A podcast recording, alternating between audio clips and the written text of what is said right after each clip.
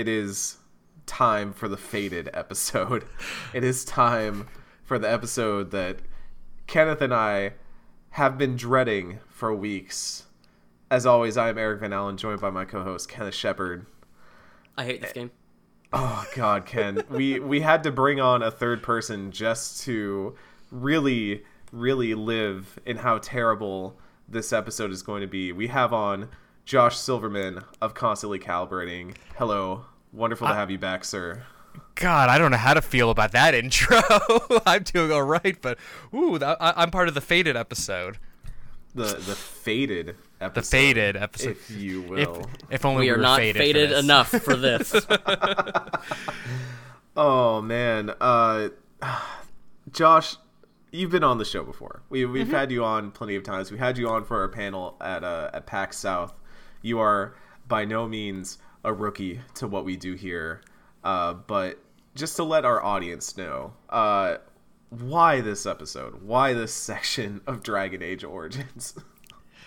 Um. So, I mean, Kenneth gave me uh, gave me some options, and uh, there was I decided there there was a few areas that I I understood and I knew there were a few areas that uh, I had experience with, and then I saw uh, the circle and the you know the fade was one of the options, and I'm like.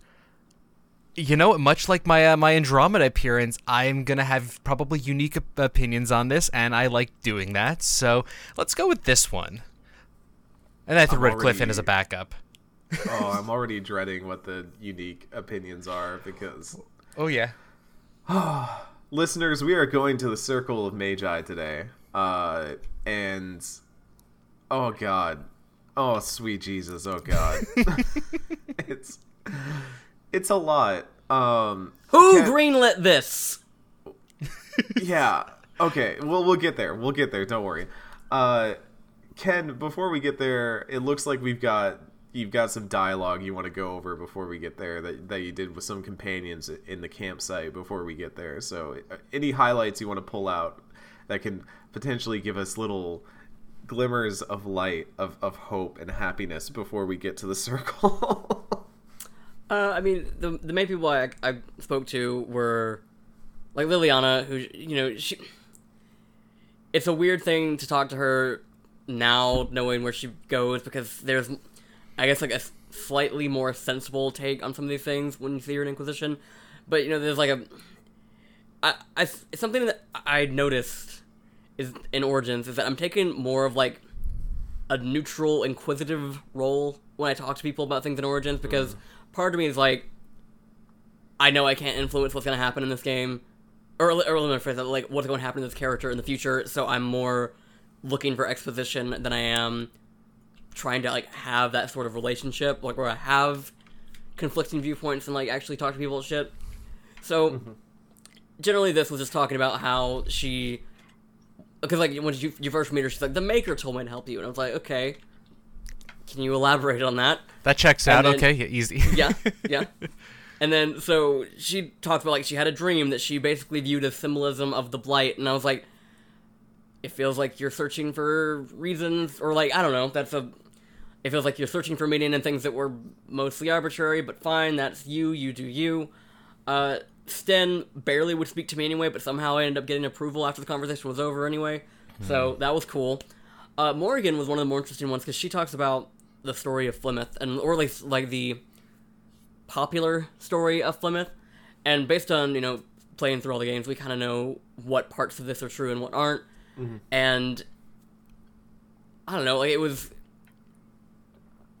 It's weird because like I, I like some of these characters eventually, but at the very beginning there is this weird, feel like this feeling of like inevitability to this game, that makes me feel less invested to engage with it in a way that like you know Mass Effect. I'm like okay, I'll ask you questions and I'll also have an opinion and I'll also like put my viewpoint into this game. But now I'm like, what's the point? Mm.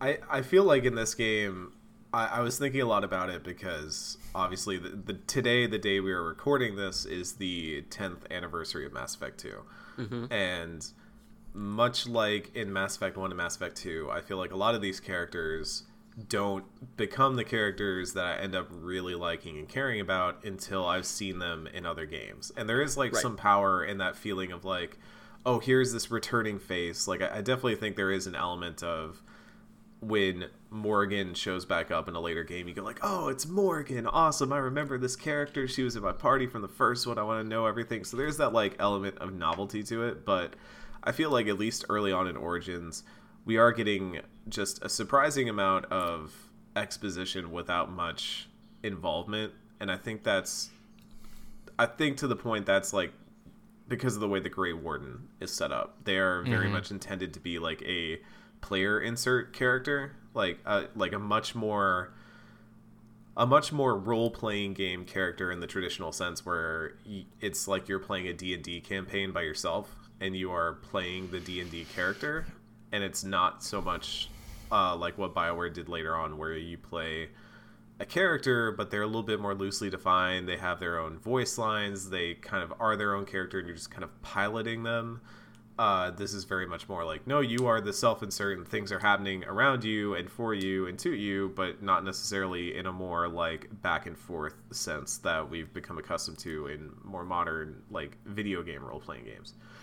Well, I mean, Origins is such a vastly different game from 2 and Inquisition. It is it's ni- honestly, I would say Origins is vastly different from even Awakening because I feel like with when they got to the Awakening expansion, they had a better idea what they were trying to do, but as you said, you are a self-insert solo D&D person in this very tactical RPG versus what comes later, which is more action-oriented and you are a defined character. Yes, you get choices, but it's honestly they learned from Mass Effect for the later Dragon Age games. This is mm-hmm. Mm-hmm. this is you're playing with toys on a table and there's mm-hmm. a whole lot of story options and there's a whole lot of paths more than almost any other game they have to the point that some of them are just like these they're minor changes. They're almost unnecessarily minor changes. So you're just kind of dropped into this world and a lot of the characters while i loved characters from the get-go i loved characters from the start and uh, still to this day looking back on it every time i've ever tried to go back to origins it's like it's a tough game to go back to. Tougher than honestly a lot of other rpgs and I, I do think it holds up in some ways even in this this episode this mm-hmm. section there there are parts of it that surprisingly hold up and and like took me by surprise on replay here but this is a game where i at multiple points felt like i was playing a tabletop game in a, like a virtual setting. Like even just the way that the maps and the game design is set up, uh, it feels like a tabletop game. Uh, in sometimes good ways. I was actually surprised a little bit. We'll get there, but uh, in sometimes bad ways. Uh, so, where we're going for this episode? So we are now at kind of the, uh, as Bioware loves to do, you get through a big story section, and then it all kind of branches out and you go, okay, here are the things you can do at X, Y, and Z location that will build up towards the larger narrative. Seen it millions of times before in, in Mass Effect and and uh, later on in Dragon Age as well. Uh, but for this one, we opted to go for the Circle of Magi first. Ken, did we have a like a, a, a reason for this beyond just eating our vegetables? like, Uh, the the main reason I had in mind is that the next episode we're gonna do something ha- like there's like a branching point at the end of that mission that is largely contingent on whether or not you've been at the circle or not. So I figured it was best to have that to out of the way. park early. yeah, and so we can have that option and not have to like leave something on a cliffhanger for the next That's episode. fair. That's fair. All right. I was just making sure we had a reason for doing that. I needed reasons. So we're we show up to the Circle of Magi with the intention of using our sick Grey Warden treaties to uh, get them to help us stop the Darkspawn, the the blight that is ravaging the land. And we get there, and beyond just talking to, so by the way, I went and talked to one of the the people hanging out by the inn on the shore, uh, and one of them super racist towards elves. So Great. tally that one up for this week. One racist towards elves. it really is like I'm constantly like that's maybe my largest takeaway from playing Dragon Age this time around is I've always played it as like the human backstory, and so playing as the elven backstory, I'm like, oh wow, this is a way different playthrough, which is really interesting actually that like, oh, when I was a human everything was hunky dory, happy all the time, and then when I'm an elf I walk up and some dude's like, Oh, I've never seen a pointy ear armor like that. Where'd you get it? And I'm like, Fuck you me, where'd I get it? oh boy. But that was like that. That was one of the things I loved about Origins. I mean, it was literally that aspect of the Origins. The first playthrough, I was a human noble. The game played one specific way. The next one was a dwarf noble. The game played one way. Then I was a city elf for my uh, my other playthrough of the game, and I'm like, wow, this is a totally different game. This this is this is not even similar. yeah, yeah. I'm city elf this time, and I'm I'm really enjoying just. I think if I did not have that difference in perspective, a lot of the story stuff would fall a lot more flat for me, mm. and and I think that speaks to like the differences that they have in this game between like again we talked about this during Mass Effect how the one thing I wish that Mass Effect would do is let us have that similar freedom to like explore playing as other races and, and yep. seeing the universe from their perspective uh, in first person and i'm seeing a lot of that like be very rewarding and interesting here so come on, Mass Effect. uh, but eventually we learn that something has gone awry in the circle and the Templar have basically lost control. So once we get across the boat, across the uh, the lake to the actual circle, uh, we meet uh, Greagoir, who is a knight commander of the Templar, basically in charge of the Templar garrison inside the circle. He is barred the doors uh, more to keep things in than to keep other people out. And he is talking about invoking the right of annulment, which is uh, they basically get to raise the circle to the ground because apparently there are just demons and abominations and all kinds of terrible things happening inside the circle. It's kind of like what I would imagine how like a Harry Potter school would actually pan out in real life. Like I was sitting there thinking like how has this not happened at Hogwarts before that someone just like summoned a demon and and things got bad?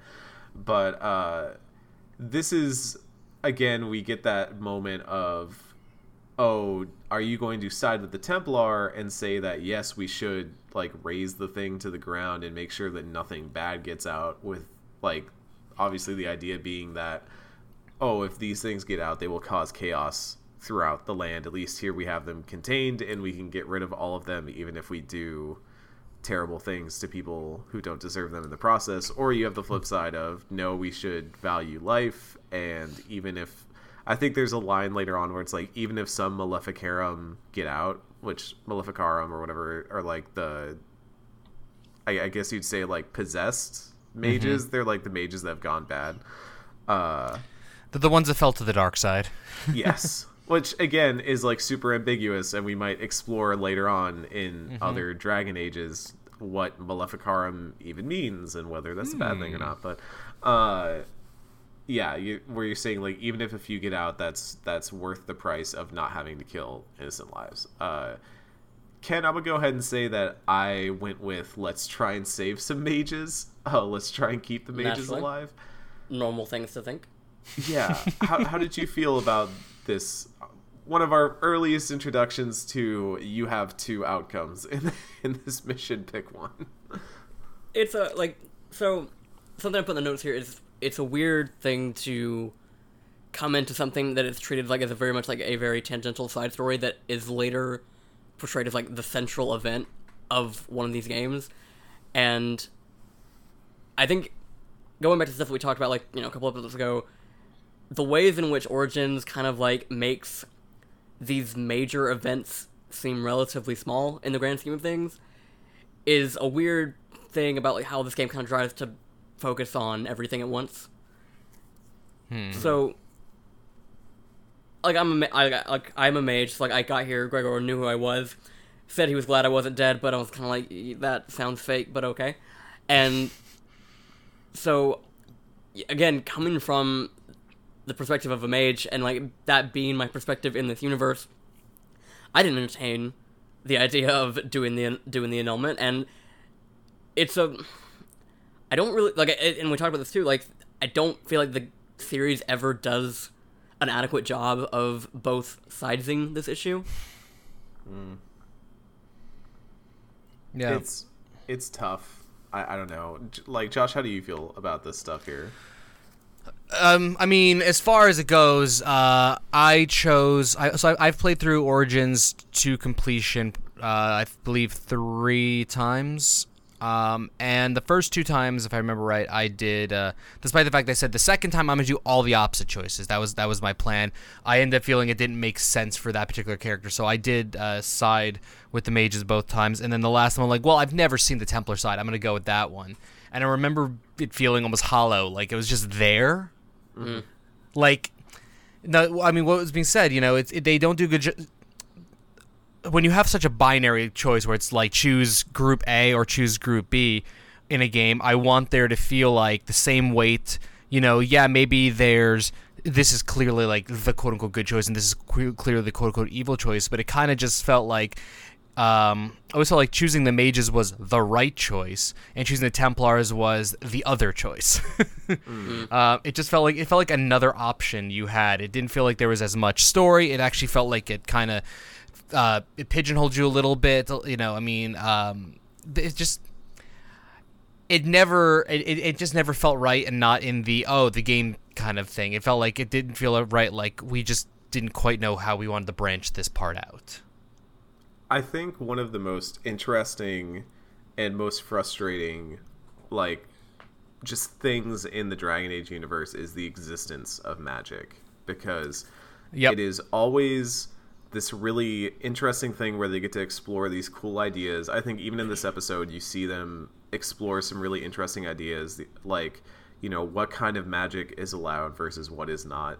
Uh, how does this differ? Why does it differ? Who's telling us why that is, and what reasons might they have for saying that besides like, oh, it might be dangerous, but also. Uh, like the fade actually like the fade itself as a concept is really interesting i think throughout the series they end up doing some really interesting things with magic but then the way they try to handle it when it comes to making it a faction or making it like a side or, or making it like one side of an argument always ends up falling a little bit short because the only way they really have ever found to explore that idea is to be like, oh, well, if you fuck around with magic too much, these demons might show up and then you'll just become evil because now evil is just black and white now. You know, just damn demons.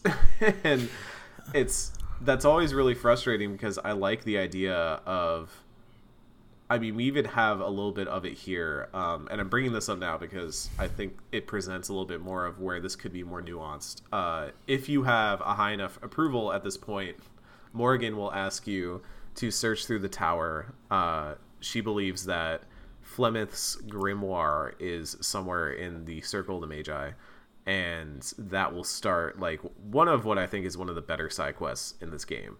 Uh, because not just because of how it plays out throughout the game, but just because it is something that is so interesting and fascinating, but you could just like completely miss it if you just never bother to like get approval with Morrigan and chase this particular quest line. But as you go through the different things where you can be like, oh, well, you know, why didn't you tell me? Like, what's in this grimoire? And you can ask, like, this sounds like it might be dangerous. And she's going like, oh, don't worry. Like, mages here couldn't understand it. Only I would know how to open the tomes and, and read the language that my mother would have written in. And only I would understand this branch of magic. And you go like, this still sounds dangerous. And she she says something like, if you believe, like, all pursuit of knowledge is is inherently dangerous. So if you believe that I will not handle this with care, then simply deny me of it, and that will be that. Mm-hmm. But if you want to see this as much as I do, help me find this grimoire. And I thought that was like fascinating as because normally, you know, that might turn into a situation where it's like, well, if you don't do this for me, I'm leaving the party or whatever. But she's just literally like, look, we both know that this could go to shit.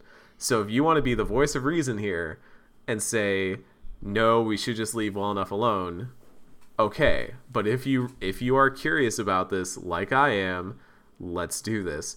And I was like, that's a great way of like exploring this th- like magic. The idea of we don't know what this might do, but this knowledge drives us. Instead, magic is always, as we quickly find out in the tower, it's like, oh well, the mages got a little upset, and so they turned to blood magic, and now they're all evil.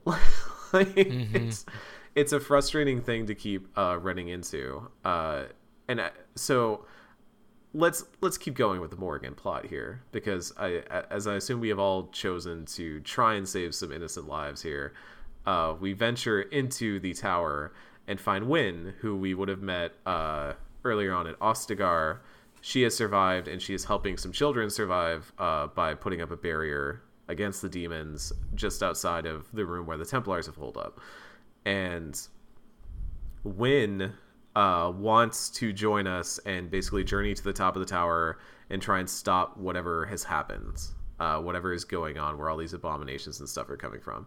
And here is where we get the most cartoonishly stupid, like, other side devil's advocate point of view from fucking Morrigan, man. Like, of all the characters to deliver this, Morrigan butts in and is like, you know, Wynne's like, let's stop the right of annulment. Let's not let this place be razed to the ground. Like, the circle can still be saved. And Morrigan's like, no, you let yourselves be enslaved like cattle. Let's let them die like cattle. And I'm like, holy shit. the Kanye West. That this feels like a choice thing that she says. Like, I, I get that they like because they want to double down on like one, they want to have somebody that argues the other side of anything. That's a Bioware thing at this There's point. so many other characters that can do that. and they also, and they also like they want to show the approval system because like if you keep going, you lose some approval from Morrigan. I. It's like why did you have you have this character of Morrigan who is like at this point fairly reasonable. Like she, I mean, she is you know portrayed to be like kind of shady, something like there's something going on, which you know eventually comes out at the end of the game, and you come up with like the most unreasonable, impossible to follow logic, and you've got to let her be the the arbiter of that. That throws that idea out there, like, nah, what if we just killed them because society has been molded in this way that this is where mages end up, but that's their fault. I, uh, okay, so as the Morrigan defender on this podcast, uh, which I mean, I think we all like Morrigan. I don't think anyone yeah. in this podcast does not like Morrigan. Josh, Morrigan fan? Oh yeah, no, no, absolutely. Look, I'm, It's- I'm a, I'm a Farscape fan, so I was a fan just because Claudia Black was voicing her. Fair. Like then the character is actually good. So Uh, but it, her her perspective is always interesting because she is she's a mage that was raised completely outside the system. So like to her, the idea of apostates and circle mages and stuff like that is all just completely novel because she's basically both a completely outside of it never had to deal with it in her life and b also like probably so powerful that no one could ever like make her go to the circle or anything like that. Like they would not be able to stop her or contain her. So she just finds it all like trivial and funny in a way. But i think if if the attitude Mage you have is you need somebody to advocate for the right of annulment to say like why this is the right idea here and now you have you have Alistair, who is a former Templar, who might say like this, you know, he can provide the it might be messy, but this is the best way of handling it. Or you have Sten, who is like that would be very in character for his for him to be like, you know what, we just got to do what needs to be done. It's not going to be pretty. We're not going to be good about it. And I think even later on, you get approval points for making decisions like this with Sten in the party so uh, having Morrigan deliver this little soliloquy right here is just ridiculous. I don't It's know. so dramatic too. Like she, yes, like, like like, she's been she- thinking about it for a while. it's like, it, it's one of those things where like I have to be very blatantly aware of how the systems of a Bioware game work to not let that sour me on that character because it is, it borders on caricature. I, I can't stand that they did that to her. yeah, it. Luckily, she gets better moments as this game goes on. So it's one of those things I feel like that kind of was uh, an issue with Knights of the Republic as well, and became less of an issue.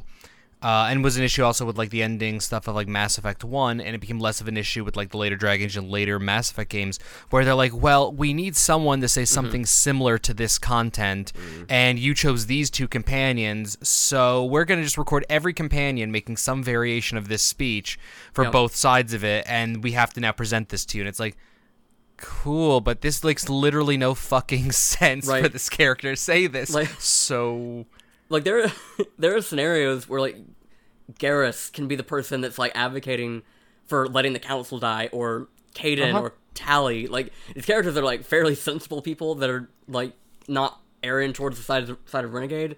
Uh-huh. Which is why letting just- the council die is the right choice. But it's but, but that's that, that's literally what it is. Is they they the early writing for everything, pretty much Mass Effect One, Dragon Age Origins, and earlier for Bioware stuff was a lot of. Okay, we we there wasn't a lot of nuance. It's like we're we're a choice based gaming narrative company, so we have to give you all the options because we don't know what you're to choose. And I think it's something they got better with in later games where it's like, okay, you know what? You chose Tali for this mission, or you chose Aveline for this mission for whatever game you're playing. You know, you chose these people. Ergo, this is actually what they're going to say. And if they have a second option, it's still going to be a variation of this thing. Kind of thing versus the early days, which was we just really just yeah need everyone to have a Paragon comment. We need everyone to have a Renegade comment. And It's- ugh. It's bizarre. But uh, I mean, we recruit Wynne because God knows you need a healer in this game. Like the Which The is also my better. issue with choosing the Templar side because if you choose the Templar side from the very get go, you kill Wynne right up front, and I've done that playthrough, and it's not a good playthrough. I don't like necessarily Wynne as a character, but you need her. like yeah, I think there's a lot in this game where you can mix and match with the party and stuff. But I think Wynne is the you always need this character in your party. You have to have Wynne in your mm-hmm. party. Well, I mean, Unless I- you're playing a healer yourself, Yeah. Yeah. Which It's- that's not fun, honestly. No, at, at that point you just like play Alistair instead, and mm-hmm. you just let your main character kind of run around when they need to. But like, this was I, I will say as we recruit Wynne and start moving up through the floors of the tower, the the dungeon design is very like it's basically the same as the one that we had in Ostagar where you're climbing the tower. Like it's very here's the main path here are some side rooms you can go into to kind of look at stuff uh, they will probably have enemies but also some treasure in them the treasure is largely meaningless because all the equipment in this game looks doofy ken you need to tell the story of what you are doing right now in this game because of how bad the equipment looks Oh, so uh, I mean, for anyone that doesn't know that hasn't played Mage, uh, the general aesthetic of Mage characters for the first two games is uh really dumb. Really like they're all kind of samey. You know, maybe get different, different color schemes of these same robes that look kind of dumb. So I just kind of elected to remove my armor and walk around naked this entire game, and this has been working out real good for me so far. I mean, I, I support that entirely because the mage armor, whatever you want to call it, the mage robes are awful. yeah no i was um i was The telling hats are especially bad. oh they're so bad i like i picked up a few of them in the tower and i was like oh magic resistance i need this and i put them on some characters and was like no never mind Well, that's the thing. Like Morrigan has a very specific aesthetic. She is this mm-hmm. goth queen character, mm-hmm. and the moment you upgrade her armor to anything other than like one of her specific things, it's like this literally ruins this character. You know, just- this game, like Origins, has no visual identity, and that's No. like with the exception of somebody like Morrigan, who I mean, she still looks like that, and it holds up. The design does in Inquisition, and it's it's a nice thing to see, like when you see characters reappear in like Dragon Age Two or Inquisition, and see that they've got something that looks a little more iconic, like looks very distinct. But everyone here is just like swapping clothes around, so nobody really has that really distinct quality of something like, you know, by the by by, by like Inquisition, Iron Bull, Dorian, everyone in mm-hmm. that game Yeah. looks very distinct, like somebody that you could easily pick out of a crowd.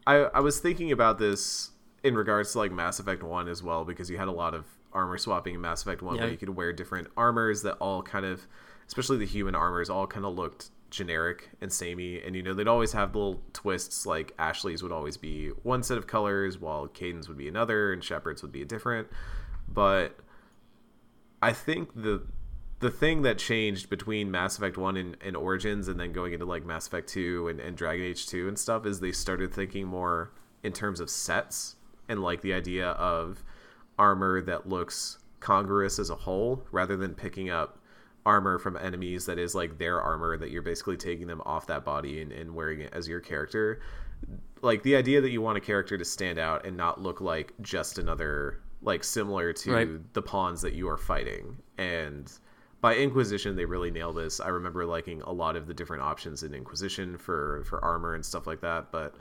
uh, early on, yeah, it's it's rough. I've I have upgraded weapons. I have not I have not upgraded any armor for any character. I've just left them with their basic stuff, uh, which even for the Grey Warden like sucks, but is what it is.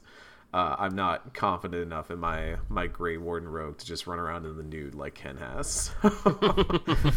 uh, but I will say the combat in this section. So the reason why I asked why we came to this part first is that the combat in this section is actually pretty difficult in some parts, and for once, I finally was like, okay, you know what? I'm I'm having situations where I'm getting bottlenecked, or for some reason Morrigan is in like melee range with a giant demon or something. Why is this happening? Stop doing that, Morrigan.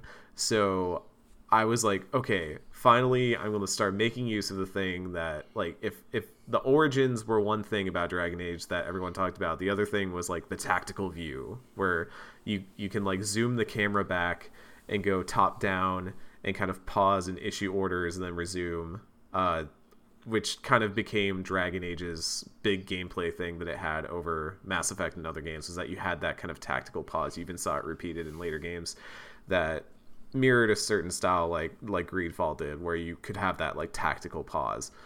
Uh, and combat's better now. I'm not saying it's like great. There's still parts of it that are rough, but even just zooming things out, kind of managing my my team like an RTS almost, and then just uh, I mostly don't even. I'll usually like pilot my main character once I've gotten everyone into place, but the actual tactics, like the the AI is doing a good job of just healing when they need to heal, using spells when they need to use spells. Uh, Alistair does a pretty good job of keeping aggro on himself. Like my team at this point is Alistair, my Grey Warden Rogue, and then Morrigan and Wynne, and that will probably be my lineup for the foreseeable future. but uh, it felt better it at this point, mostly because I was starting to feel like enemy composition was getting interesting. There were different types of enemies. I had to think a little bit about how I was positioning in different rooms. Uh, we're we're finally getting to a point where the combat does not feel god awful. It just feels awful. I'm so relieved to hear people refer the combat as that because that's what I have said for years. L- like when I first came to Origins, um, I had like barely played anything remotely approaching a tactical RPG, and I had re- I really wanted something because correct me wrong, Origins came out after Mass Effect One, right? Uh, So yeah, I wanted something a little more actiony, and it was like, oh, it's tactical, but I really want to play a Bioware game, and it sounds interesting. And I'm like, and I just couldn't swing the combat to the point that yeah so coming back to it over the years i now still play it this even though i understand tactical games now um, i still play it the same way i originally did which is just no tactics uh, I, I power level my character before i ever leave ostagar up to like level 25 the whole team Oh and God. then and then I just there's an easy way to do it. It actually takes like an hour, um, maybe an hour and a half, but it's like there's a very easy way to do it. I do that every time, and I'm just like, yep, no, I'm just gonna bum rush this game on normal difficulty and not actually learn tactics, even though now I do because I just never liked, I just never liked the feel of the combat. People yell at me all the time for that. no, I think it's a perfectly valid thing, and I think the only reason I'm enjoying it now is because I've played games this last year, like Fire Emblem's an obvious one. Like that is just a straight up turn based tactical RPG,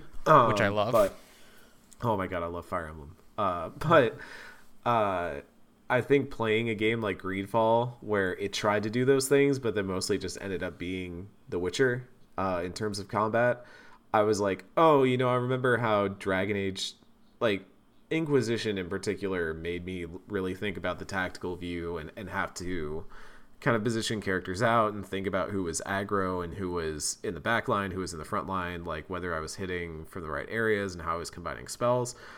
And so once I uh, there's a special fight that you can get here that's part of the Black Vials quest, I think, where you can like bust a phylactery and fight a super powerful revenant. Uh, once I hit that and he kicked my ass the first time, I was like, okay, maybe I should actually start to think about this stuff. Uh, and Yep. once I got into that mindset, it was like every, almost every combat that involved an actually difficult enemy that wasn't just like a bunch of skeletons swarming you or whatever. Uh, I would hit the pause button. I would zoom out. I would get everyone into position. I would kind of survey the land. I would make sure I knew where the choke points and stuff were, so I wasn't getting anybody like trapped in a corner. And I was like, hey, you know, there's there's stuff going on here. Maybe by the end of this game, we're gonna have some interesting encounters that will force me to actually think and enjoy this a little bit more. Also, like my character's starting to have some more interesting abilities that are Well- making playing it like more fun.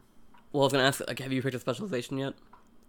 Uh, no, I actually did some research on which specializations I could get at this point.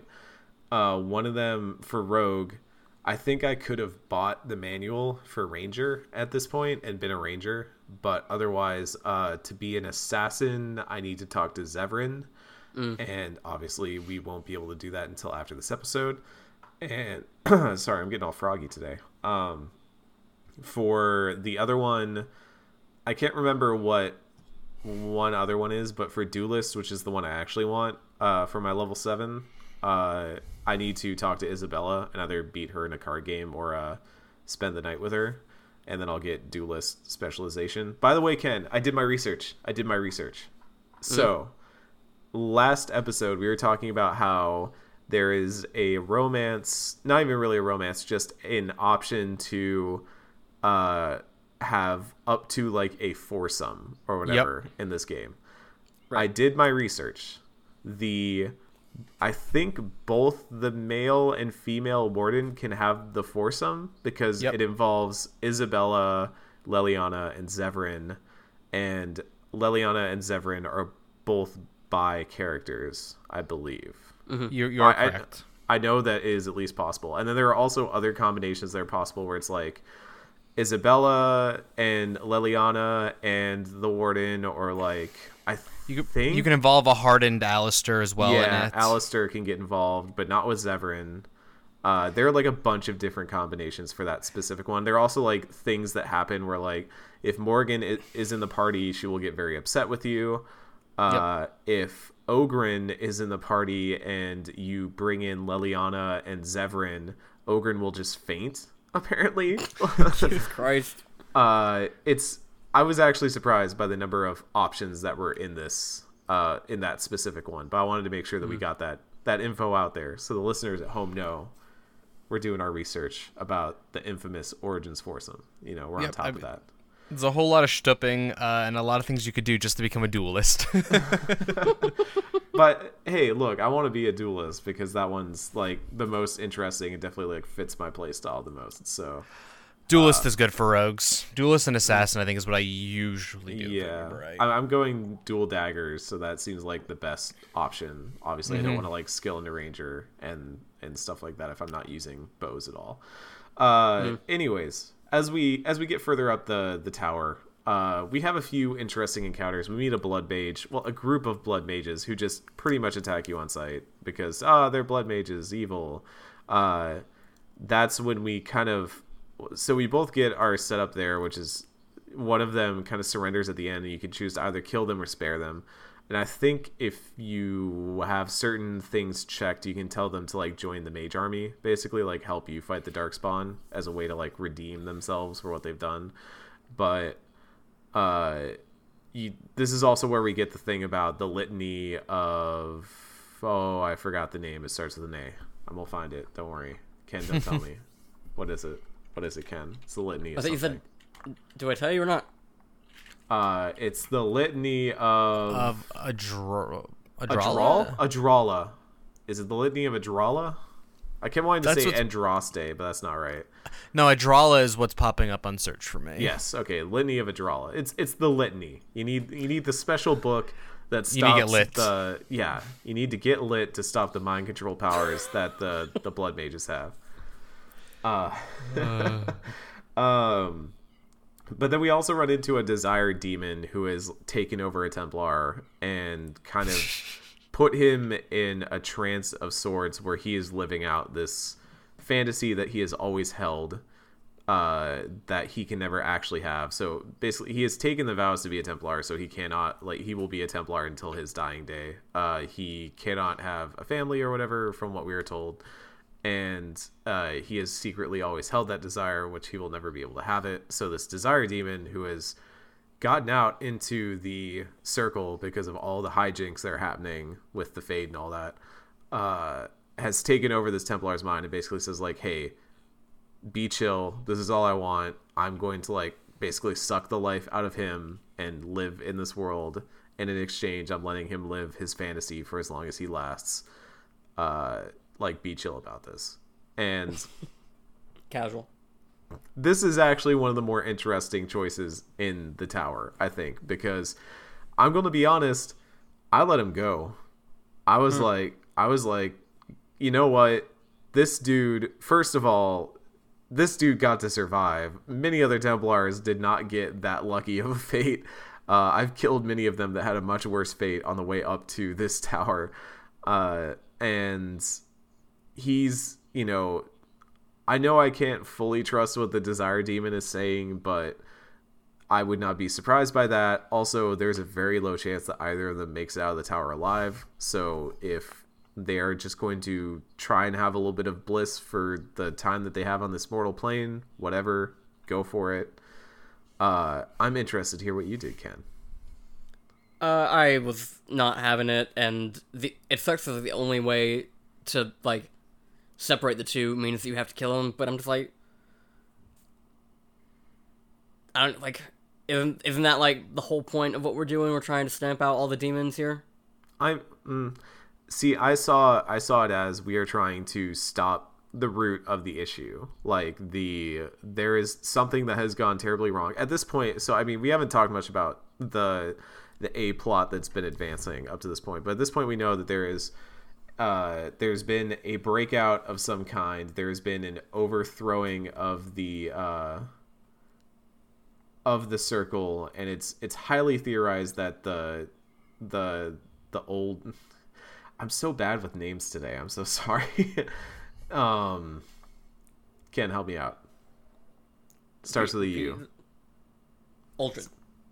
Oh, what? Uldred. Uldred, yeah. I kept going. I kept wanting to call him Oldar. I was like, that's not right. Uldred. Uldred. Uh, that Uldred has like overthrown the circle and and was basically his his his story is kind of interesting though. I feel we never really get the full picture of it. But basically, he comes back from Ostagar. Uh, saying that oh we should side with Loghain now because uh, Loghain when he takes power will let us break free of the Chantry. Uh, there was a meeting that was held to discuss this, and during the meeting, some abominations and other hijinks started breaking out, and that's when the circle went to shit. So, uh, we are venturing to the top because we have a have a rough feeling, as as Wynne calls it, a, a woman's intuition that Uldred is at the center of all this, and there's likely some blood mage hijinks afoot as well. But, um, it's I don't know. I I see it as our our thing here is that we're supposed to be taking down Uldred. We're supposed to be stopping the actual bad stuff, and I don't know. I was just kind of like, whatever. This desire demon just wants to hang out for a bit, and this Templar, who should, by all accounts, just be dead, is at least getting to like live a little bit of his fantasy before he dies. So whatever like y'all chill. I've got other problems i need to solve right now. If i see you on the way back don't let me catch you again basically like uh i don't know. I thought it was one of the more interesting like decisions in this because it really does ask like you are going to have to kill this guy to stop this. So like are you okay with that? Are you okay with that being the outcome? I mean he's going to die either way but how do you want him to die? Uh I thought that was an interesting way of framing things. Uh, But now, Ken, we we've come to the part. We go into a room and there is a sloth demon, and he Hanging makes out. us very very sleepy. and when we wake up, we're in a magical place called the Fade. Uh, so Ken, you you've been here before already. In your I have story. been here before. Yeah. Yeah, you have explored the Fade already. Not quite like this.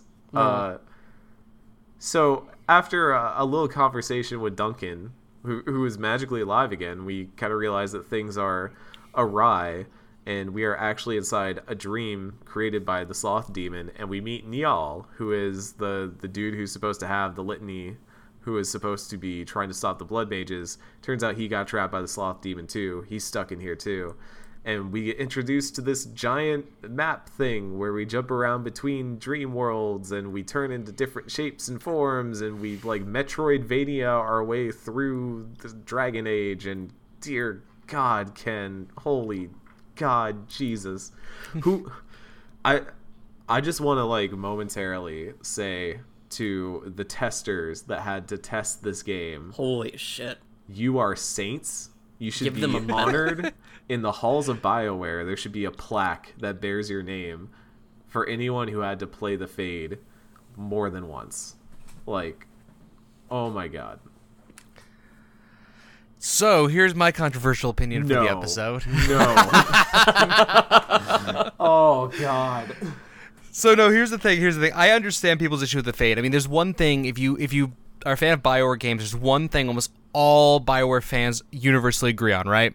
It's that the fade sucks, and uh, and that seems to be a thing. I I didn't dislike it until my third playthrough, and I finally figured out. But like, because here's the problem with me like with these games um i again we already said i didn't really like the gameplay of origins. What pulled me in and kept me replaying origins for my first two playthroughs was i liked the story. I liked the i liked the info dump. I liked the exposition. I liked all that. And the fade gives you a lot of that and a lot of stuff to ponder.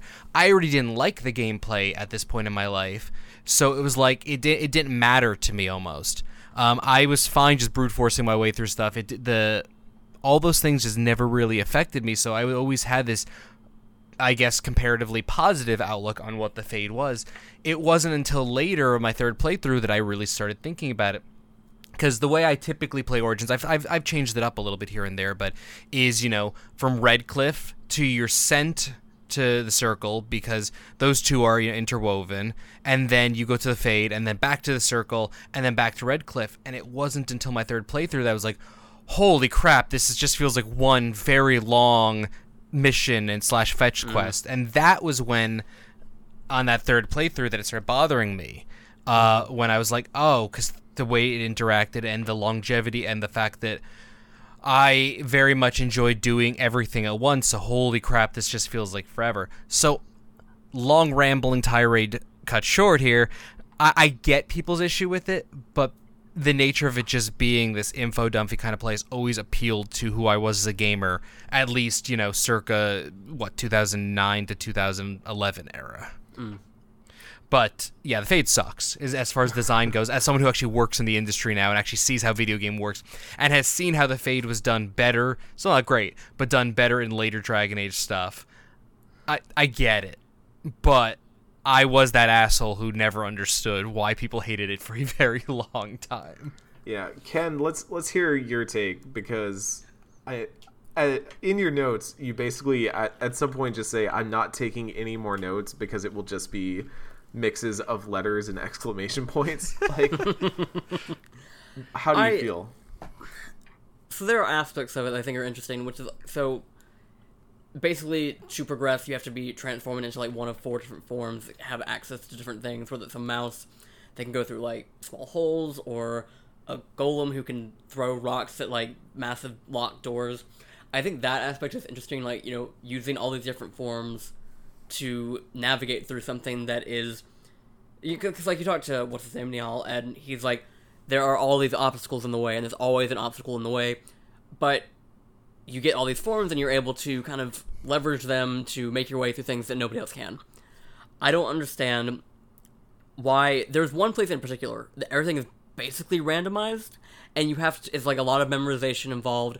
So like something that could theoretically be maybe like 10 minutes long ends up being hours long which is what what what's the point of frustration for me where i i finally ended up putting the game down for the night and then i finished it early this morning because i can't stand it's like so like we- talked a lot about how mass effect andromeda is a game that wastes your time a lot and it mm-hmm. does it by making this huge world that you have to like travel across and makes it very obtuse to get through. I didn't. I felt more frustrated in this small, very tiny section of Dragon Age Origins than anything of the of, of like a Mass Effect Andromeda scale has ever made me feel because it, it is like it is a, the type of padding that is not from like distance traveled. It is in making something as obtuse and convoluted as possible. Where even like you look at guides for like I I, I admit I pulled up a guide for some of this stuff, and it's like the solutions to things are so ridiculous that the guides themselves are almost like illegible to me. And that's not the issue in like every single instance of the fake. Cause like you go through like I think five different islands of the thing, and they all have various issues, and some of them are fairly straightforward, but then some of them become so like I like why did why did they have to drag it out so much? Like I want to say a solid like three hours of like the ten hours I've put into this game so far was dedicated to this shit, and I don't know like how like how were testers not frustrated with this? How were people like of course people in Bioware were probably less frustrated because like they knew the solutions, but it's like there was a point probably like 11 years ago where I got this without a guide, and I don't know how I did that. Like 17 year old me, fucking genius. Like that, give that kid a medal. I I remember I was okay. So I remember playing through this the first time, and, and I've played through this two times, and I, I was having the same thing where I was like, "How did I get through this without a guide? Just like trying to get through it normally." And and the thing we haven't mentioned yet, so like you're trying to get to the center of the fade because that's where like the sloth demon is, right? You're trying to get out of the dream by killing the sloth demon, and mm-hmm. Uh, you're you're kind of getting a little bit of exposition from Niall as as you go through. You know, he's telling you like this is probably just like the domain of the sloth demon, and there are other like smaller demons that are hanging out in here. Uh, you need to break through these different islands, so you have this whole map that you're kind of jumping from place to place on. You're using mouse holes and things like that to uh, open up new areas. Uh, eventually, you're getting I.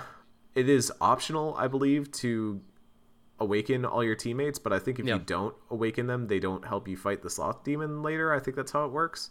right. So uh, you want to awaken them because soloing the sloth demon sounds like it would be very difficult. Uh, and so you're going through, and there are also all these other shrines and stuff where you can get these permanent boosts to your attributes that are actually extremely handy to have at this point in the game. Uh, Just because they're basically just free points, and, and that's great. So Ken, uh, remember how I told you before this podcast started that I was going to say something that was going to make you very angry. Yeah. Uh, so let me just break this down for you. Uh, how my playtime at exactly uh, 11 o'clock last night went. I got to this point, uh, and I got up to Duncan, and I did the whole Duncan fight, and suddenly the fade came apart. And then I went to that first area where you learn how to turn into a mouse. And I went through the mouse hole. And then I opened the map after talking to Niall. And it was like, here are all the islands you have to go to and all the forms. And I was just going back through to my head. And I said, fuck this. And listeners of the podcast may remember that I'm playing this not on the Xbox 360, but on the on the PC. So uh, I went and I typed into Google "skip the fade mod," and lo and behold, one saint out there has made a mod which you install. Very easy to install, and what it does is you fight Duncan, and then you touch the pedestal as you normally do, and it takes you to your first companion's nightmare. And then you do the companion's nightmare, and it takes you to the next companion's nightmare and you go through all your companions and then you're at the sloth demon and you fight the sloth demon and then you exit the fade and you have not only gone through all the nightmares but you have also it gives you all the points and codex ent- entries that you would normally get from like 100%ing the fade. I cannot recommend this enough. I sincerely think that this is the way the fade should have played out in the first place. For the love of god if you are playing this game on pc even if it's your first time, just use this freaking mod, man. oh my god, the experience was night and day. So that is why Ken will be furious with me for a while now. Uh, but I have no regrets. I have made a choice that I feel was the right one. You, sac- you sacrificed the podcast host and a friend, but I think it was worth it. look, I've I've played that thing twice already, and it was like I was staring down the barrel of either staying up real late to finish it or waking up real early to finish it, and I made a decision. Uh, in in some ways, you might say I adopted a new form in the Fade called the Mod form, and uh, it was the most powerful of all the forms. uh, oh boy, how you doing there, Ken? It's fine. It just goes against the ent- entire spirit of the show, but it's fine. I will to atone for my sins. I will go and I will watch a YouTube playthrough of the entire Fade and experience it that way. I will sit there and I will watch it. I will not put it on 1.5 times speed. I will not play Switch. I will watch the playthrough and endure the hours. Um, but I was, I also wanted to see how that changes up the pacing of the Fade. In in all honesty, like I'm not just coming up with a bullshit excuse. I wanted to be like because I knew of this mod, I knew of its existence before now, and I was getting to this point. We have had questions before on the podcast where people have asked us, uh, especially me because I've been playing through all these on PC, uh, whether we've like checked out some of the mods, like in Mass Effect Three, the one that changes up the the pacing of the ending and stuff like that.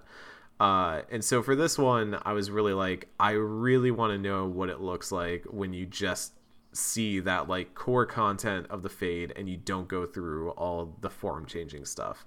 And it it flows much better because y- you're kind of it, it feels like what this game would have played like what this section would have played like if you played it in Dragon Age 2 or Dragon Age Inquisition because you basically just go from dream to dream and I think the dreams themselves are very interesting. They they have some very good character backstory. Um, Alistair's in particular, I really enjoyed uh, that you learn about his sister Goldanna, and you kind of get him get to see him struggle. Like I felt like having the desire demon thing before, like right before the sloth demon here, was really interesting because we learned that Alistair is in very much a similar position where he has found himself locked into a covenant that he does not want to keep. He wants to, as he says, like he wants to die happy. He does not want to die in a pile of burning bodies under a bunch of darkspawn. Like he Sure. he wants better for his life and you end up having to be the one that talks him out of it and that feels like really bad uh same with like Wynne. Wynne is just completely distraught because she believes like the other ones kind of all have hallucinations or illusions that make them really sad or depressed or whatever. But I thought Alistair's was very interesting in that regard. Uh, Morrigan's is really funny because you just show up and she's like, "Finally, you're here. This demon is trying to pretend to be my mother. Can we just kill Yeah. it already?" like I really enjoyed that one. Um, but I, yeah, I think that pacing would have been so much better and and you know take out take out all the free points or whatever that you get. Like i did feel kind of guilty about that. But like just have it be you're going through these nightmares and you fight the sloth demon. And I- i still just don't understand why someone it's like someone was playing metroid prime while they were like while they were making origins. They were like hey let's do that. Wouldn't it be cool if you had like a morph ball equivalent in dragon age? And dude I respect the guts, but come on. oh, okay. We fight Moving a on. sloth. We fight a sloth demon who turns into various different forms. Uh, that's actually a pretty cool boss fight. Uh, one I would say is arguably cooler than the one we're about to have. Uh, Oh yeah. we get to we get to kind of just about the top of the tower where there is uh, a familiar face hanging out inside a mysterious magical prison of sorts. It's Cullen. Yay! Uh, Cullen in his young radicalized youth. Uh, because at first he thinks you are. He's one of the Templar who is in the circle, and he has been imprisoned and basically tortured by demons for a very long time. Uh, and you talk to him, and once you finally convince him you're not a mal- like a malevolent illusion, he's like, "Oh hey, uh, you should go into that." chamber or whatever and just like kill everyone in there because there's just been all kinds of bad stuff happening in there we don't know who's okay and who's not, so just kill everybody. And I mean, I remember Cullen being fairly Templar sided in Inquisition, but nowhere near this level. Nowhere near like burn the whole tower down level. Yeah. I mean, he, admittedly, he he's gonna chill a little bit, but not before this happens, and then stuff in Dragon Age Two happens. So he's got a he's got a lot of soul searching to do over the next like ten years of Dragon Age. Oh, yeah. Oh yeah, that is. It's about. Yeah, It's a good amount of time. I'm now realizing how much time there is between like because Dragon Age Two kind of takes place around, or at least starts around the same time as Origins. So it's like you mm-hmm. got similar time window, but wow, uh, there's a lot of time between Origins and Two, and then like the end of Two, and then the like start of Inquisition. There's a lot that happens there. Oh man, now I'm just excited to play Two and Inquisition. Damn it! Big move. Yeah. Uh, Josh, how do you feel about Cullen as a character? I'm I'm interested. We might have you on for later episodes in later seasons and stuff, but I'm interested, like right here, right now, to get kind of your thoughts on Cullen. I mean, Cullen as he pertains to Origins. So, um, I just straight up, I did not play the Mage Origin story until after two. Um, it was one of the ones I just didn't like mages in Origin, so I never wanted to play it. But I finally did do you know a playthrough post two. So like, you don't really interact with Cullen all that much in uh, in Origins. You if you if you don't play a mage, and so my opinion of him, uh, like as far as that goes, was just like, oh, it's another character. You know what I mean? Like it was just like he, he didn't he didn't stand out for me. Knowing Cullen as we do through two, and certainly through Inquisition, he definitely grew on me as a character. Um, that being said, he definitely falls in my take it or leave it people. I guess you could say. Uh, Acquaintances. He is an acquaintance. he is a strong. I, I I view him as an interesting character in two, and um a advisor and nothing more in in, in Inquisition. there are too okay. there are too many people in Inquisition that I never got a chance to, to have romances with slash bang that like he's so low on my list of interests in that regard. he does have some like I almost feel like he's the the the comedy straight man in Inquisition because I always remember him as being the one that walks in if you've done the romance scene with Iron Bull and like the way he's like oh my god uh, and the way Iron He's- Bull's just like chilling there.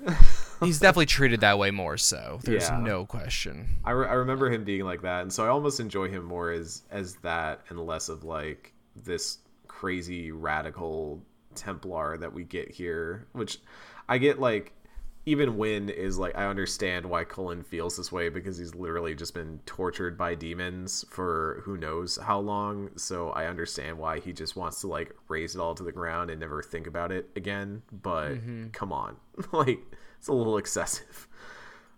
a wee bit.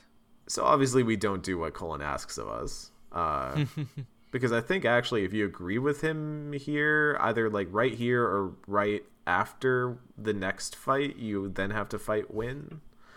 Um, that sounds about right. but That, that's vaguely familiar. Yeah. yeah, there are like multiple. I mean, we talked about it last episode, but we're kind of getting into the part of the game where you can start to turn the loyalty of your party members, and they can either like leave or you'll actually have to fight and kill them, and that gets kind of interesting. I think it's explored better in in like Dragon Age 2 where you have some really hard decisions to make in regards to that. Oh man. God, how do I keep having these moments where I'm like, wait, Dragon Age 2 is way better than I remember it being? uh every time I think I'm like, oh no, it's it's actually good. I'm like, wait, no, it's even better. Uh I'm really looking forward to that game. Uh it's I feel like at least Origins kind of kind of sets up that interesting dynamic. And it's something that again I felt was always missing from Mass Effect was everyone is very much like yay Commander Shepard, you know, you can have some cutscene decisions, let's say, that end up like either breaking loyalty or could later result in a death like in Mass Effect 2 in the suicide mission, you know, you side with Miranda or Jack and then that might lose you loyalty, which would then affect how they survive the suicide mission. But Dragon Age has always had much more direct means of saying like, no, you did something that was so messed up that now this character just cannot deal with your shit anymore and is like leaving or is going to actually try and stop you and you have to kill them. Uh, I think there that's one of the more interesting things that Dragon Age tries to do. Which Hmm. again, I'm thinking about Greedfall now. Greedfall also did some of that. That was very interesting. Greedfall, y'all.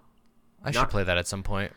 it is i mean ken and i talked at length about it uh, when it came out because we both wrote reviews of it when it came out as the resident bioware people at our respective outlets but uh, it was it was interesting to play as a bioware fan i would not like it was not my game of the year list uh, it would have to like i would have to expand my game of the year list for last year out to like probably 15 or 20 for it to like rank at all but it was one of the games that I keep thinking about, mostly because obviously we do a weekly podcast about Bioware games, but it did the things that it ended up taking from Dragon Age and and like the inspirations it took from Dragon Age were very interesting. And if nothing else, it was a way to play that like style of game in 2019, which I'm still baffled that not many other like you know kind of mid-tier studios have tried to imitate the BioWare style.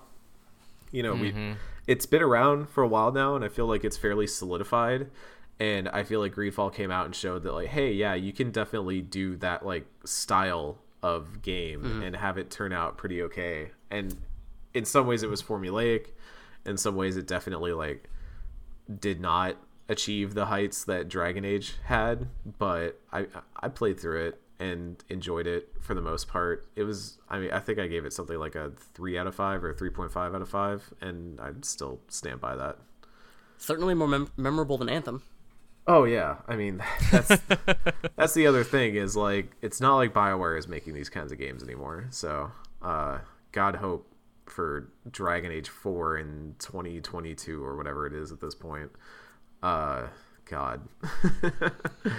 uh so we we head on upstairs. We head on upstairs, and and lo and behold, here's here's our man Uldred just, just turning people into abominations, just making making all kinds of mess. Ken, I want to hear from you about this part because uh, it seems like the dialogue was much more interesting if you do have a backstory with the mages, which we have not talked about much. But this obviously, like your origin, has factored into this particular mission very heavily. Yeah, I mean, because there have been like points kind of throughout going up the up the tower, like Greagoir, and so you get up here to Uldred, and uh, he he says that he remembers you as being like basically like Irving's teacher's pet that uh, he was talking up all the time, and you know, as south as that might have went by the end of the origin story. Uh, and then he's like, "But I don't, I don't see what's you know the big deal about you now." And so I was like, "Well, I guess I'll have to show you through combat." Yeah, Let me stick my stave right up your ass. it's um i mean so this is kind of an interesting boss fight because i feel like it was th- them trying to do something interesting with the mechanics of this game and like rewarding you for paying attention in a way because uh as you fight you know Uldred who has basically become a giant pride demon uh which is like one of the stronger demons in the game. Uh you also have to fight some other abominations that are just hanging out but as the fight goes on you will see these like magic circles start to appear and you basically have to run over and read the litany of andraste in the circle or else that mage will get controlled and turned into an abomination and start fighting you as well.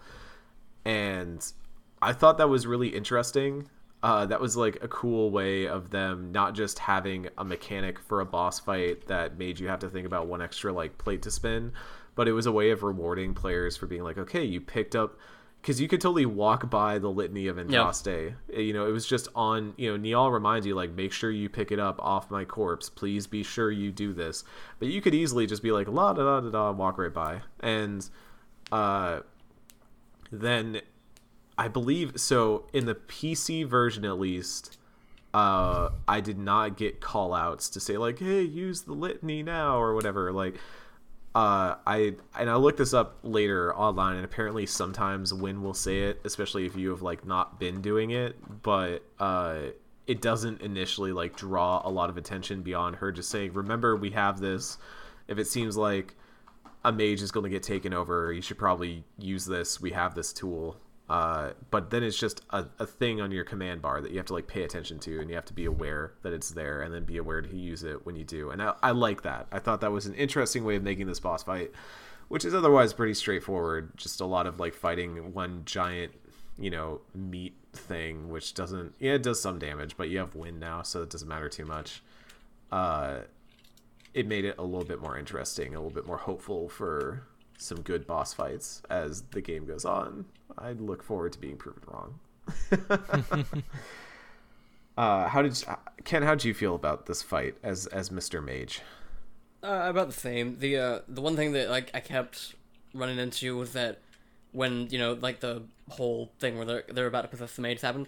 Almost every time like it was about to happen, I was like my cooldown on the litany is not done yet, and so I was like panicking and like basically pressing the ability wheel like several times yeah. to kind of like oh right you you have the ability it. wheel right yeah. oof yeah so it's like not to stall it out per se but to basically make sure i had the quickest opportunity to use mm-hmm. it before i didn't run out of time um and so i didn't lose anybody that way but it was still like at least nerve-wracking on that front like i also didn't really know why it was a cooldown anyway because you would think they would be spaced out enough it was when I was playing it. It was basically on cooldown. I was using it.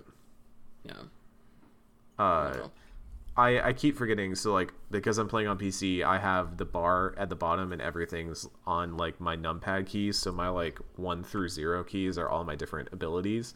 Mm. So I just had the litany mapped to like my nine key. So I basically run over I and again I was playing in tactical mode, so it was basically like a strategy game where I just select my character, tell him to move over somewhere, and then hit the nine key, and he would mm. do it. And yeah. I'm beginning to see that that might be the the best way to play some of the larger fights in this game because yeah, and it was.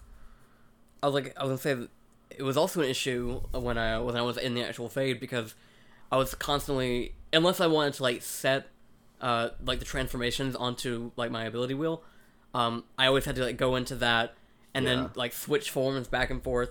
But doing that also meant that I would have to get rid of like spells that I would use in combat just normally. Mm-hmm. Mm-hmm. So it's the whole thing. It's hurting for buttons is basically the problem, and like it is very much a game that's optimized for PC. And they finally because like there's no tactical view on PC or on, on consoles. I mean, until Inquisition, and that was the point thought, where I thought hmm? two had one. Mm. I thought two had tactical. I don't believe so. At least at least not on console. Um, okay. But uh, that was the point. Like in, in, Inquisition specifically, when I had the tactical view and could uh, position spells and set up, like make different setups and like switch from character to character to coordinate attacks better. That was the place where I finally felt like I was getting all of these like really interesting interactions. Mm-hmm. Where in here, I'm like I, like I said before, I'm just cycling through cooldowns at this point. Yeah. Uh, in the fade on PC, you basically have like a thing in the top right corner that has all your different forms, and you just like click whichever one mm. you want to turn into, and then like click it again to change back. So yeah, gotcha. it's definitely a PC focused game. I think you could tell by this point. Um, so w- once we kick this dude's ass and, and get, I- am assuming we both saved Irving uh, because mm-hmm. we used the litany and all that. Uh, we we go back downstairs and we're we're kind of given like if we have not made a choice by this point, we kind of have to make a choice at this point where we have to either uh, save the mages. Or there, there are three outcomes to this, and that's what I think is kind of interesting here. So, like, you can either just let the mages take back over the tower and like have everything kind of go back to normal, which is actually like if you just kind of turn the thing over to Greagoir and say like, "What do you think?" He's just like, "Whatever, everything's cool now, everything's taken care of, Irving's back." Let's all just go back to normal and try and get things rebuilt. Like you can just do that. Uh, the the two ones, the the ways it poses the mage outcome as the default, and the ways that you end up getting the Templar feel like you have to go out of your way to do it, which is either you listen to Cullen and you like basically uh, do the rite of annulment anyways, uh, mm. which I think I think that only happens if Irving's dead. Uh, or you you talk to Cullen basically convinces everyone that like hey there may be Maleficarum still in the tower, like hiding out amongst the mages, and we need time to suss out whether that's happened or not. And Irving will agree to like basically putting the tower on lockdown and having everyone like investigated and, and under closer scrutiny, and that will then result in the Templars joining you and not the mages. Uh, I thought it was interesting that like that last option because it, it ends up it sounds kind of sensible in a way to just be like hey we should be double sure to make sure that all the mages are good but then it results in a templar outcome anyways and kind of feels very sour. I went with you know i just said like Greagoir what do you think? And he was like look everything's good everything's back to normal let's just go back to normal. And cullen was like what? And i was like dude just grow Let up it go.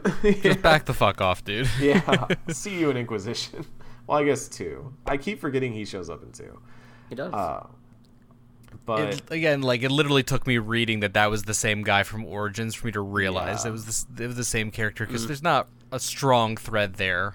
no, yeah, I mean, no, but- this is again we've talked about this like several times over the season. It's like where you come from in Dragon Age Origins kind of determines like the things that you pick up. Like it's like the perspective that you come into this universe with. Mm-hmm. So like when mm-hmm. I, because like I always play mages, so, like I was immediately like I know that guy, and I have like a, I have a slight investment in what happens to you in Dragon Age Two. So that was Yeah. a huge thing for me. I. I, I also feel like Dragon Age doesn't make a lot of pomp and circumstance about the characters that come back for the most part. Like they'll usually just kind of be cameos, and then it's really only At by least like, until like Inquisition, I guess. yeah, like, Inquisition. I mean, there there's one immediate mission that I'm thinking of where they really just are like, guess who's back? And Hmm. oh, that I can't wait for us to get to that mission because that's that's going to be fraught with emotion. Uh, hey Eric, we have ten episodes left of this game. I know, right? Like I keep I keep thinking about that. I keep going like, "Oh my god, we will see the end of this eventually." I'm for for the listeners at home, again, thank you for tuning in. Thank you for listening to us. I know that week over week it must be like a little annoying to hear us constantly talk about how much this game frustrates us. Um, Ken, I'm I'm gonna have you do the shout outs this week because for a number of reasons that I don't want to get into right now, which I will ramp, I will vamp while you get the the shout outs ready. Uh, I had to reset the windows on my PC. Uh, this is a side tangent for the folks at home. Uh, my PC's been having all kinds of issues lately, and the the straw that broke the camel's back was I was trying. I have Xbox Game Pass, uh, great value, like that a lot. Big fan. Put some Bioware games on it, please. Uh, and I was trying to get the Master Chief Collection download on my PC so I could play with some friends. I want to play some Halo Reach with friends. And through a series of errors, I somehow deleted the Microsoft Store from my Windows computer, which I told that to my friend who works in IT, like deals with people doing dumb shit on their computers all day long, and he was like, I have seen some of the dumbest things happen, and I've never heard of that happening. So he basically told me you need to reset your Windows, uh, which has fixed many of the problems with my PC, but also meant that like all of my uh, all my personal data stayed, but all my apps got deleted. So I don't have the login for the Normandy FM Gmail right now. so we got to fix that after this podcast. But that means that Ken here is going to be reading out the shout outs for this week for our Patreon, patreon.com slash normdfm. If you go there, if you donate, you can donate at certain tiers and you will get a shout out every week. And we would like to shout those people out right now, including uh, Anthony Mathias, Chris Johns, Ginny Wu, and oh, Kevin, your last name. Okay, Kevin Kulikowski. I think I got that right. I hope so. If I I, so. didn't, please at Eric instead, so he can belay it to me nicely and kindly and Yeah, Not please. angrily. Uh, all issues with the podcast uh, go directly to my mentions. Please blow up my notifications for any issues you may have with Normandy FM. Or if you just want to follow us, you can head over to twitter.com slash Normandy FM show and you can follow the show right there. Don't even need to pay for the Patreon, but uh, we would love it if you do. Thank you to everyone who supports us. Uh, yeah, it's. I'm sorry for all the people who are out there listening, supporting. I'm so thankful that y'all are listening through us suffering through Origins. I hope you are finding some level of enjoyment out of it, uh, as we are. But I, I did want to take a moment as we kind of like ramp down this episode to like note some of the things that I enjoyed in this episode. So like, yeah, the fade sucks, but I think the the exposition we get into the circle, especially if you haven't done this this origin before, is really interesting. I think a lot of the stuff that they did with the demons was was pretty cool. Uh, fade aside, like the desire demon and things like that were very interesting, and also we finally get like a decent sense of the the kind of antagonism between the Chantry and the mages, and also some like background into you know, they they talk a little bit about how the Tevinter mages were once blood mages and they could practice with impunity, and uh, that's changed in the years. And the Chantry and Andraste were a big reason why. And I think we start to get to see some of the interesting parts of that conflict in this part too. So I, I did enjoy that. I think I overall enjoyed the circle, although most of that enjoyment came out of maybe the last half an hour or so of the circle. And you got to skip the fade. And I got to skip the fade, which again, Nexus mods, baby, skip the fade mod. Can't recommend it enough. One of the reasons I wanted to do this episode was um, because I always I, I like the circle in the sense that depending where you are in the game, it changes a lot of both your perspective, also how the game treats Mm-hmm. the circle. As I mentioned, you can come from Redcliffe, you can get the mission to go talk to the mages. This I can never remember the kid's name, uh, but Connor, I believe. I think Connor, thank you. You can Yeah. get yeah, that's you can get the mission to why is Connor in every video game a whiny ass bitch? Anyways, uh that is just an ongoing thing. Anyways, um but you, you you get the mission to, you know, to help save him, you're sent to the circle or you could just have gone to the circle already. You could have done different things. There's different perspectives. Um with the Dalish elves, they're there there there are little you know nuances that they weave in and out, but they're their own separate thing. The dwarves are primarily their own separate thing, but the circle is so embedded in Redcliffe and then a lot of other aspects that it always felt it felt interesting the different ways you could tackle that, even if it, the payoff wasn't always there. So that was kind of one of the reasons I wanted to like really look at this. So I, I I like the circle in that regards. Plus, we didn't know it at the time, but that was ultimately going to become the the strongest storyline in uh, in the Dragon Age universe. The whole mage versus Templar thing, uh, second only maybe to elves. It's it's kind of the the big the big plot line in uh, in the Dragon Age universe. So looking back on it now, I always I always appreciated that first foray. Yeah, it is like the the conflict that always like lurks behind the scenes and then eventually bubbles up to the surface. And that's why like I'm I'm sure Ken has thoughts on this as well, but that's why I'm really interested about the idea of a Dragon Age 4 taking place in Tevinter or having some mm-hmm. Tevinter mm-hmm. involvement because I would like to see how this world could evolve because for 3 games we're going to have kind of this this conflict resurface over and over again. And depending on your actions by the end of Inquisition you can start to try and forge a way ahead that feels like you're going to actually affect change on a broader level mm-hmm. and and create a, a better situation, but I think involving characters like Dorian and uh, you know the the land of Tevinter and like seeing how that could change, and also like what their issues with magic might be. Again, magic is like kind of this thing we didn't even see in Mass Effect. You know, Mass Effect had biotics, but biotics were much more of a oh they exist by the way, and they're they're kind of a thing over there, but we don't really talk too much about the space magic. But Bi- biotics are a utility in the Mass Effect Right. universe. There's some aspects of distrust and minor aspects of it, but it, it, it it's a tool more than anything in the Mass Effect universe. Magic is, I mean, they really go hard line on the religious stuff when it comes to magic and make some comments that are mm, sometimes good, sometimes not on on the nature of uh, religion versus magic and uh, ultimately I really appreciate what Bioware decided they were going to do because again Origins they did not decide to do this. Two they sort of decided. It's really Inquisition that took us in that direction. So Ken, I'm, I'm interested to like hear how you felt about this this overall and like what we got out of this Circle of Magi as kind of our introduction to this conflict. I think it's, and you know, this kind of goes back to stuff I said before. I feels like Origins doesn't want to make a stance about pretty much anything in this universe, and mm-hmm. a lot of that comes from you know, like we said, there this wasn't written in a way that was meant to like have this carry forward that it ended up having that to the point where regardless of what happens here, nothing in the universe of Dragon Age is going to change. Like it's not what happens in Ferelden Circle is not Anders blowing up the Chantry in Kirkwall. It's not uh, you know, Well, spoilers can. God forbid. Okay, fine, Womp, womp, whatever. womp. uh, it's not that again. That's that's a that's a bit of a frustration for me. It's just the general lack of impact of anything that happens in this game. But it also, I guess, like no, I don't, I don't think there's really a, a secondary thought of that. It's just more. I'm ready. Like I'm let down by this in retrospect, but at the time, I don't think it was. It would be fair to, for me to have expected anything more.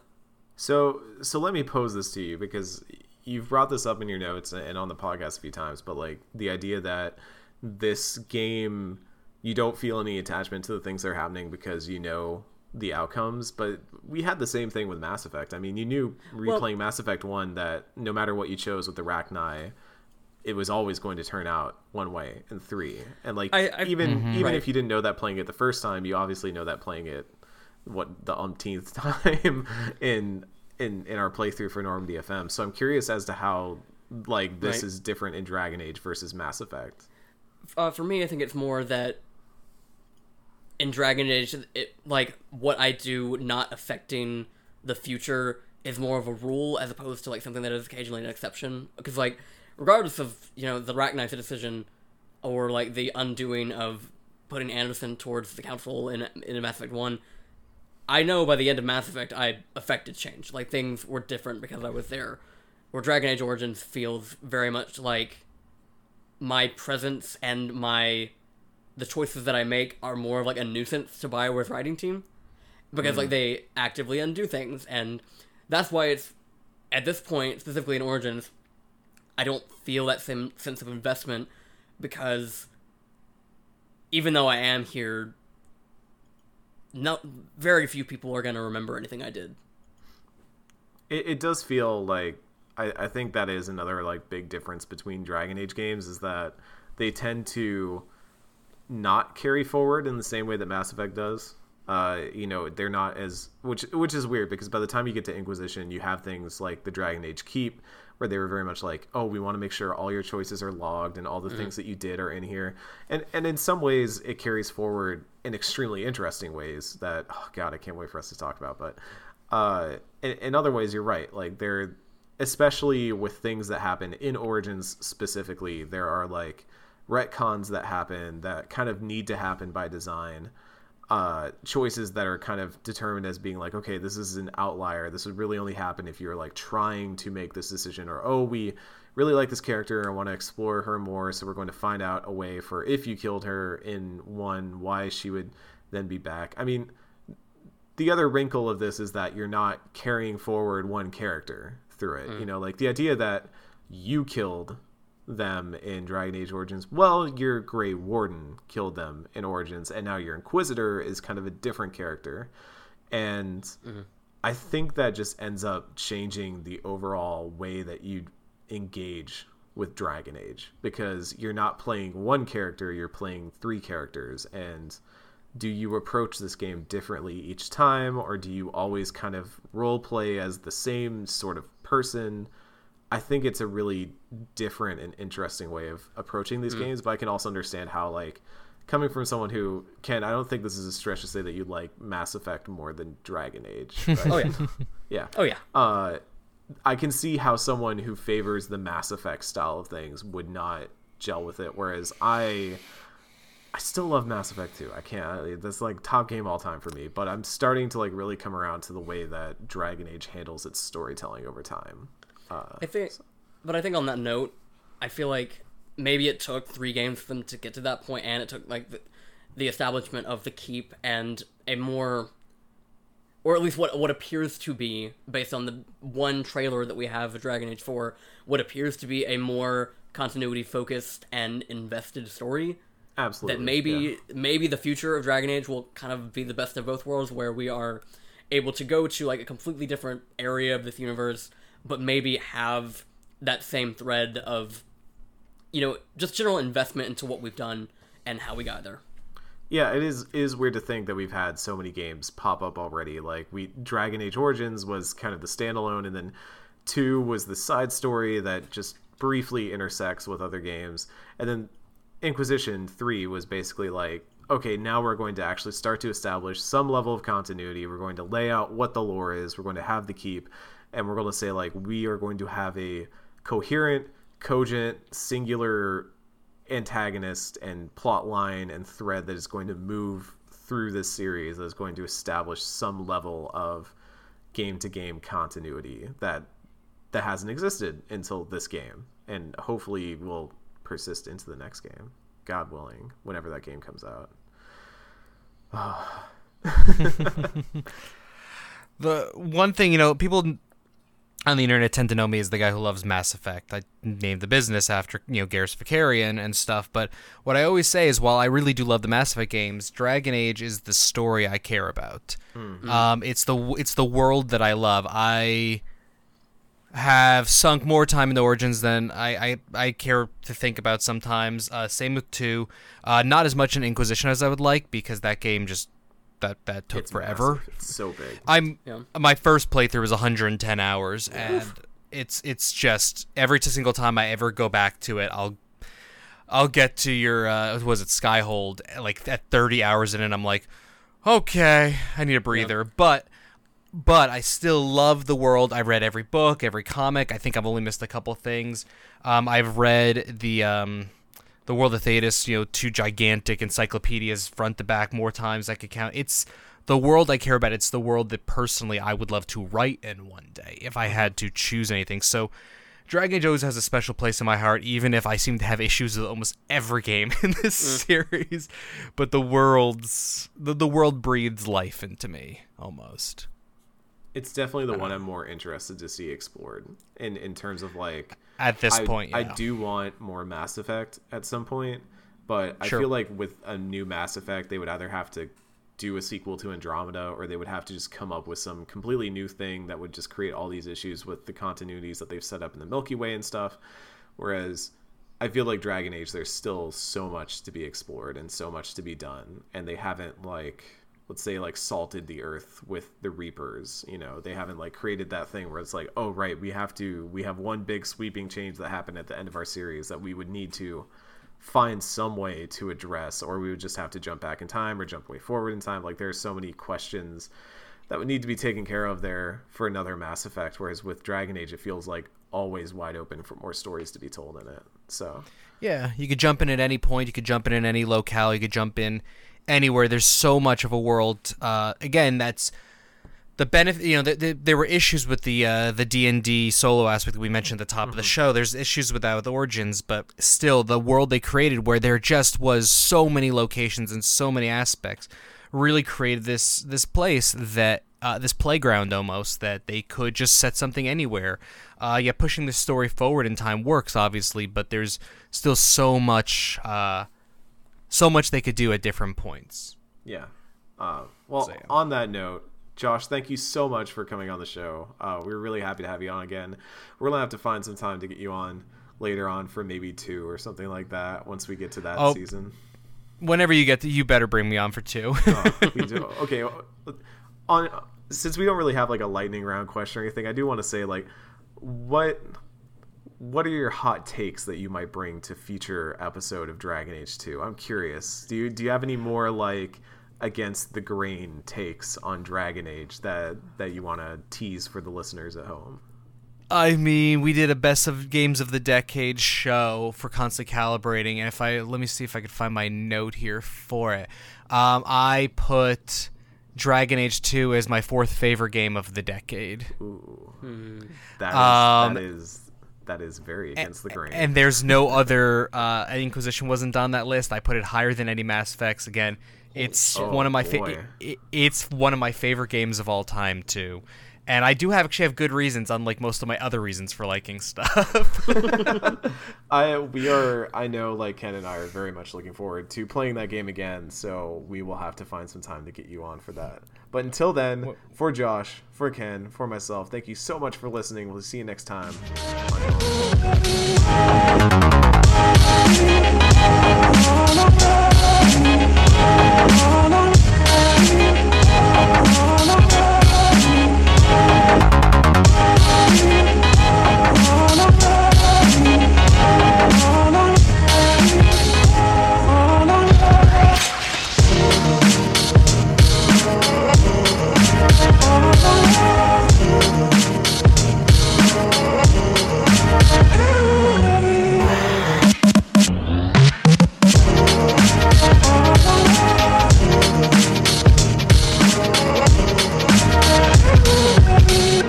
Watched and waited